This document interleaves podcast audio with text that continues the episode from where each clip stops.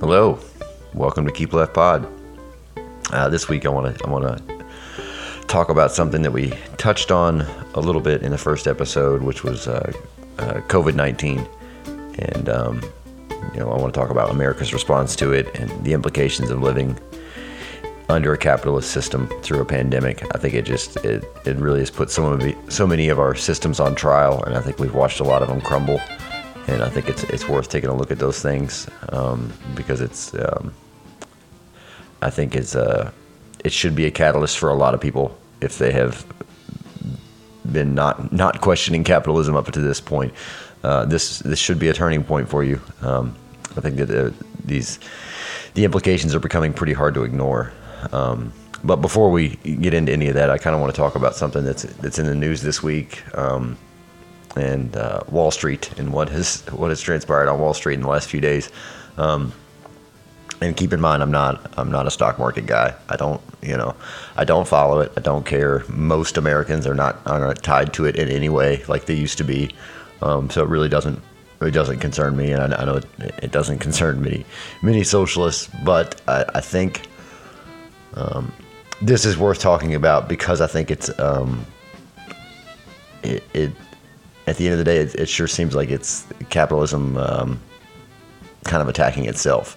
Um, but we'll get into that. Uh, so just you know, broad strokes highlights if you haven't been following. Um, a bunch of these hedge funds, uh, hedge funds decided to short uh, GameStop stock, and um, if you don't, or if you're not familiar with what shorting is, um, I think the the movie The Big Short is really really good, and I think it does a really good job at just like um, at kind of breaking it down in a pretty easy to digest uh, easy to digest way. Um, I highly recommend watching that. It's about the the um, collapse of 2008 and the housing market crash, um, and how there was a few guys that kind of were able to see that coming and they shorted this, the stocks and, and, and made a bunch of money. Um, so anyway, that you know, there's very little correlation between what happened this week and and 08, I think, but it does help you understand what shorting a stock means and what these guys uh, are up to. Um, so anyway, these hedge funds short GameStop.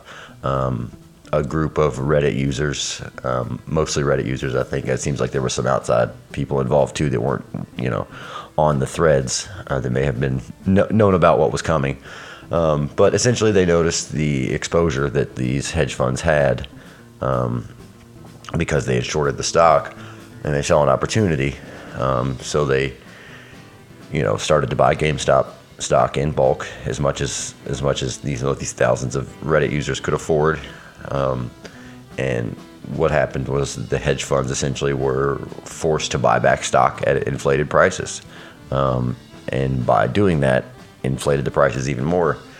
Um, and it kind of caused this frenzy. Everybody knew it was a bubble. Everybody knew, I mean, the media knew exactly what was happening, but at the same time, was going, what the fuck's going on? Um, so I think in kind of a panic, uh, a lot of these retail vendors like Robinhood, I'm sure you've seen about in the news, um, stopped trading on some of these stocks that were being affected, which essentially, you know, just served to protect these hedge funds that were losing their asses. Um, they pretty much shut everybody else out of the stock market. Like, sorry, you kids can't play, you know. Um, and I think when you look at it, uh, you know, when you look at this whole thing and what we've talked about so far from from 10,000 feet, it's really fucking funny. And um, it's easy to just kind of, I think that's probably the appropriate response is to just kind of laugh about it and not too dig, not dig too deep into it because you'll get cynical about it. Um, it's not, you know, I think I've seen it. It's had this this effect on social media where it's viewed at as like kind of this um, this revolution on the elite, and uh, I can assure you that's it's not what's fucking happening. Um, BlackRock owns 13% of GameStop. They, I think they gained like close to three billion dollars, at least two billion. I, I can't, at least two billion dollars in, in, the last week, um, and that's one of the most giant evil corporations in the world. So I don't think this is like a revolution on the elite. Um, now, if a couple of guys from Reddit that weren't doing so great before were able to make a little money off this system, great. Um, you know, good for them. Do I think that this is some sort of uh, trial run for an all-out war on the stock market or capitalism as a whole. No, I, I don't. You know, I think what we'll probably see is is further regulations on on retail vendors like Robinhood, um, and more of a shutout um, of this kind of, or, or, you know, somehow they'll they'll figure out a way to. Uh, uh, to avoid these organized attacks again, because at the end of the day, um, they do want regular Joes trading. I mean, uh, it's hundred percent. They they love apps like Robinhood, um, where regular ass uninformed people can get on and buy stock because they like this this kind of chaos and confusion that that that causes on the stock market is exactly how these guys make money because they spend their they spend their time finding out what companies are actually worth. So when shit is going crazy and values are up and down and there's a lot of volatility, that is where these guys thrive. That's where they can find ways to make money. Um, so they definitely don't want to shut. Uh, you know, as much as I've seen in in social media in the last few days, I don't think the point of this is going to be shut out little guys um, from playing in the big boys game. They very much need you because they're gonna take your fucking shirt, you know. Um, so, uh, you know, I think it's um, like I said, I think it's best to enjoy just to laugh at these hedge fund managers that are losing their ass and not really, not really dive into it any further than that. Um, so, that is uh, that's my take on that. Let's move on and and talk a little bit about coronavirus. You know, I don't think anybody um, could have predicted just how bad Trump was going to handle this thing. Um, but I think that uh, probably you could have predicted uh, how, as a society, Americans were just not going to handle this very well. Um, I, I, think, you know, very early on, um, I think it was on Fox News. I saw a um, a screen grab from from one of the hosts, and the little picture beside him in the in the box beside him was a scale, and on one side of the scale uh, it said uh, human lives, and on the other side of the scale it was just a money bag. And I think I knew in that moment, and that's that was very early on that like, man, we are fucked, because that ultimately, um, when you live under a system that you know as as working class, our lives are commodities when that is the case and they're weighing it against the economy or their pocketbooks, then we are always going to lose. You will always, they will always choose, you know, choose the money over human lives. So I don't think it's, you know, like I said, Trump really, really fumbled the ball in a lot of really bad ways. Um, but I think because of uh, the system that we live under, this was probably an inevitability. You know, when you when you weigh, you know, the, the profit motive versus uh, uh, public health in America. It's it's it's a no-brainer. There, you know, the profit motive will always win, and that, that's why I think you've seen even in the bluest of states, um, you've seen uh, the misallocating of, of resources to support this. You've seen Democratic governors go on TV and talk about how you know we need to open back up. Um, which is just, I mean, it's literally the opposite of what every other country has shown us that that lockdowns were the only things that saved human lives. So just be real with us. You know that at the end of the day, um, instead of coming on TV and talking about how we need to open back up, just just tell us, hey, some of you all are going to have to die um, because we can't afford uh, we can't afford for you not to at this point. Um, because all other countries just accepted that hey like this is going to fucking hurt and it's going to take some time to rebuild our economy. Um, but literally hundreds of thousands of people will die if we don't do this. So we have to fucking do this. This isn't a you know this isn't a discussion. Um, and that's why you saw other countries fare so much better than we have. And you know biden's been in office a couple weeks. He could have done a lockdown on day one. Um, this is just not it's not something that even, you know even though trump was very bad and did some very awful things this uh, profit motive versus um, versus the health of the average American, um, that is not um, something that's exclusive to one party. Um, both of these parties will sacrifice human lives um, when the economy is threatened. Um, I don't foresee any Joe Biden lockdowns coming anytime soon. And yeah, I mean, I know there's a there's a vaccine. And everybody sees light at the end of the tunnel at this point, but um, it could be a year before most of us get it in our arms. So it's silly to think we won't lose hundreds of thousands of more lives without uh, a total national lockdown. which we can no longer, you know, I blame Trump for the first year of of uh, not having lockdowns. I blame Joe Biden for the last two weeks of not having lockdowns. So, you know, um, uh, capitalism by definition, you know, incentivizes, uh, you know, the individual's gains. And public health is something that you know requires you to think a little more complex about the, the needs of others, you know, over time instead of just gaining in the moment. I, mean, I think you saw like very early on some of the first headlines that this virus got were people buying fucking toilet paper and hoarding them and and selling them for profit, or um, you know, and everybody from that guy that did that shit out of his garage to the big companies that were, you know, throttling the production of masks so they could keep the price up because they knew there was a mask shortage, you know. Um, everybody from the garage guy to that that guy that was doing that, um, they're hardwired. To, this is this is you know how, how the system is designed to operate. Um, so by you know existing in that system for a long enough time, you just kind of become part of it. And I think what we've seen so far has just been um, person after person, uh, system after system, um, adapting a capitalist response to this pandemic. Um, I mean, the, the fact that we even had a discussion about um, whether or not tests would be free. And then in a lot of places they weren't. And then in a lot of places the rapid tests were more expensive. And we figured out a way to commodify that. Um, and then we still landed on people were going to have to pay their own fucking medical bills for whatever happened. Like you may be able to go get a test. Um, but if you get it and, and you happen to beat it, you're going to be in medical debt. Um, because guess what? at the beginning of this pandemic, uh, 30 million people lost their jobs um, and had to go on unemployment. So, thus, lost their health care that for some reason this country has decided was a good idea to tie to employment.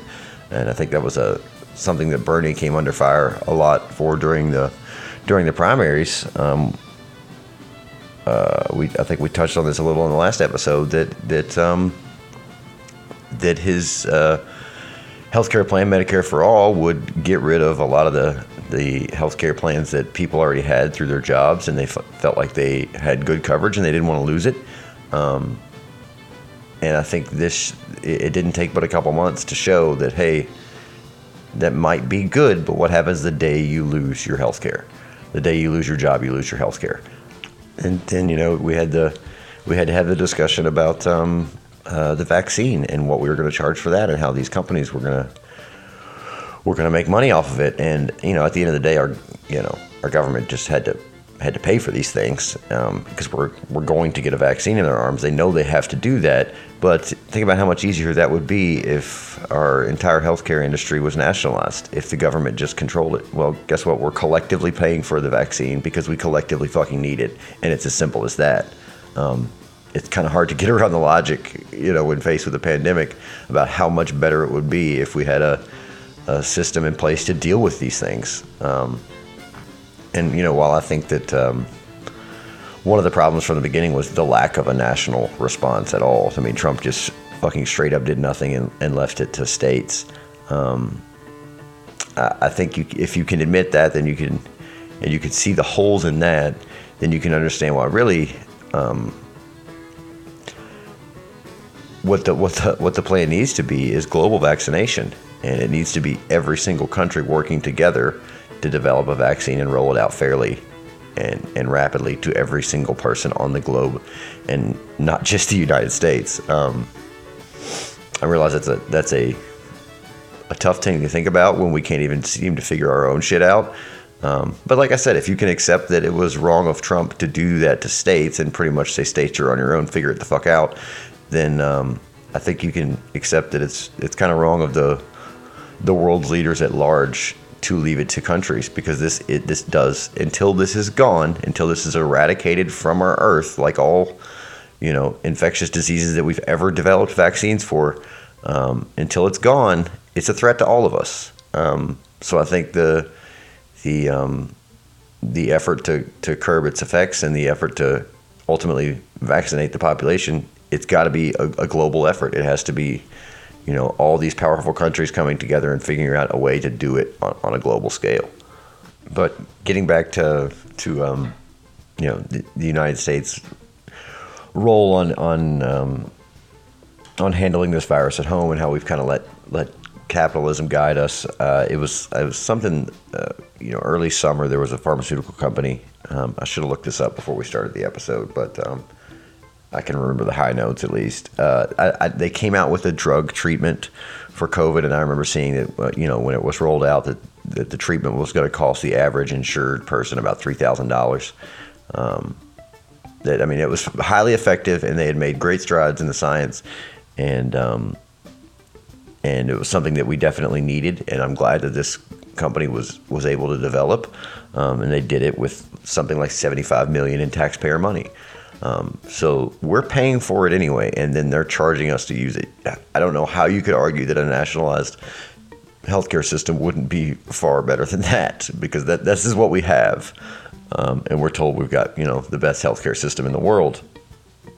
And you know, like I said, we're we're literally funding all this research, and then we have to pay for it again once once they put it into a product, um, because that is the system. That's a. I think it's important to remember that that's a feature, not a flaw.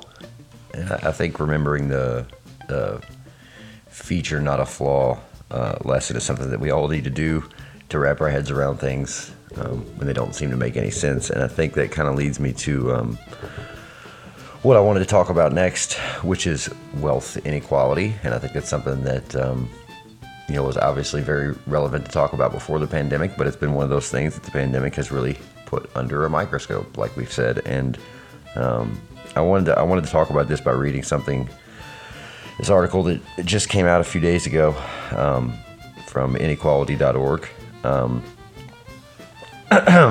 anyway, it's a it's a great piece, and I just wanted to read a little bit from the from the intro to it here. Pre-existing inequalities in the United States and most countries around the world made ordinary people vulnerable to the dual blows of the current public health and economic crisis. Flawed policy responses to the pandemic have contributed to a further widening of long standing economic, racial, and gender divides. As ordinary people around the world suffer from the health and economic impacts of the pandemic, billionaires have actually seen their fortunes expand. According to the Institute for Policy Studies analysis of Forbes data, the combined wealth of all U.S. billionaires increased by 1.138 trillion, or 39 percent, between March 18th, 2020 and January 18th, 2021 from approximately 2.947 trillion to 4.085 trillion.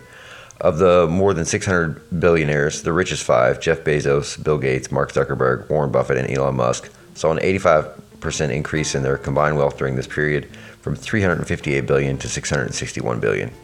So when you take what this article is talking about about the the billionaires' uh, fortunes just expanding during this time, um, and you couple that with with what we saw during the lockdowns, um, during the rolling lockdowns from you know varying state to state, from you know March of last year to you know early summer.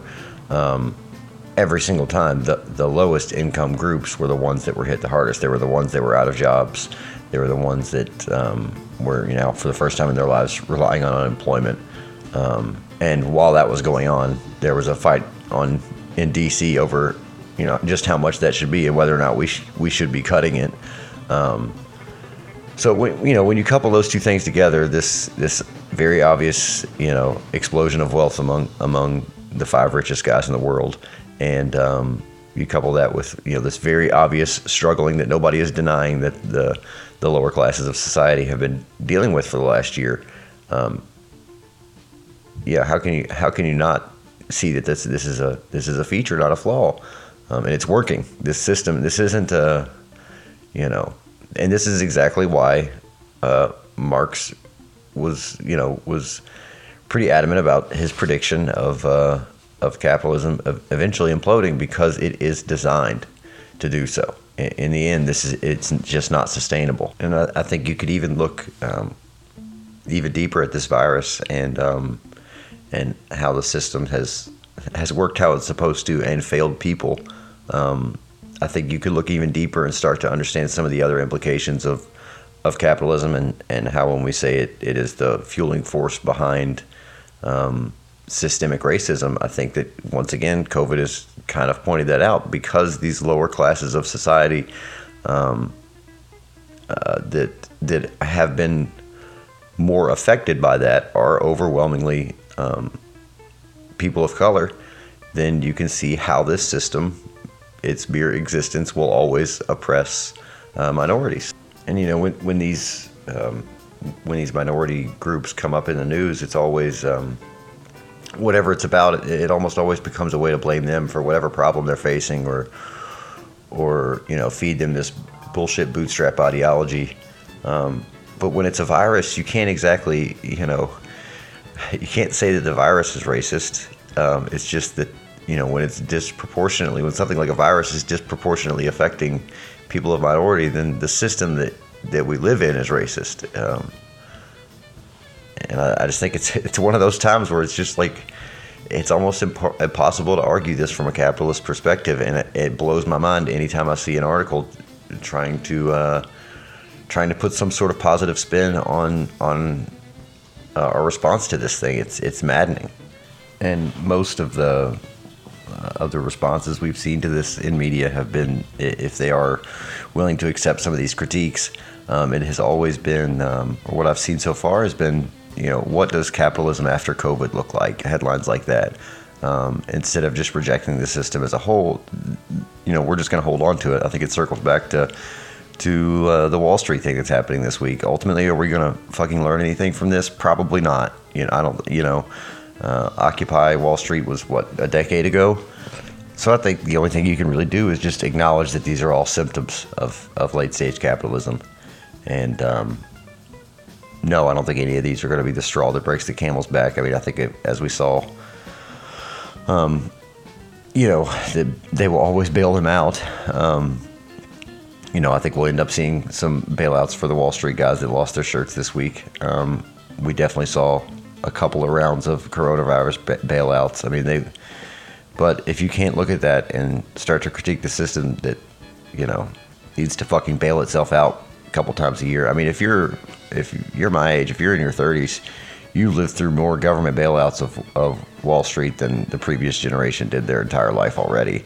Um, it's the wheels are falling off, and I think um, you know sometimes it's it's it's easy to probably read more into some of these things um, when they happen in the moment. They're like, oh fuck, man, these guys are really fucked now. Um, like we all felt during during the hedge fund thing this week. Um, but just remember that they are, you know, this is, these are symptoms, and um, just because you don't feel like anything comes of it, um, they are adding up, and they're becoming increasingly, increasingly hard uh, to defend. And if there's some sort of you know silver lining in any of this. It's that maybe the average American comes out on the other end of this this virus and, and the Wall Street thing um, with a, maybe a better understanding of how um, how we operate and how the system works. Um, you know, if that if that is all we get of this, it it is something. And, I think it's you know, it, like I said, it's becoming increasingly hard to defend, and you're I see more of it in mainstream uh, not necessarily national media, but just like fucking jumping on Twitter or Facebook. I see more of the average person um, noticing these holes and pointing them out, um, and that that cannot be a bad thing, you know. And on that, you know, slightly hopeful note, it might be a good place to to wrap this thing up. Um, thanks for listening. Uh, we'll talk soon. Bye.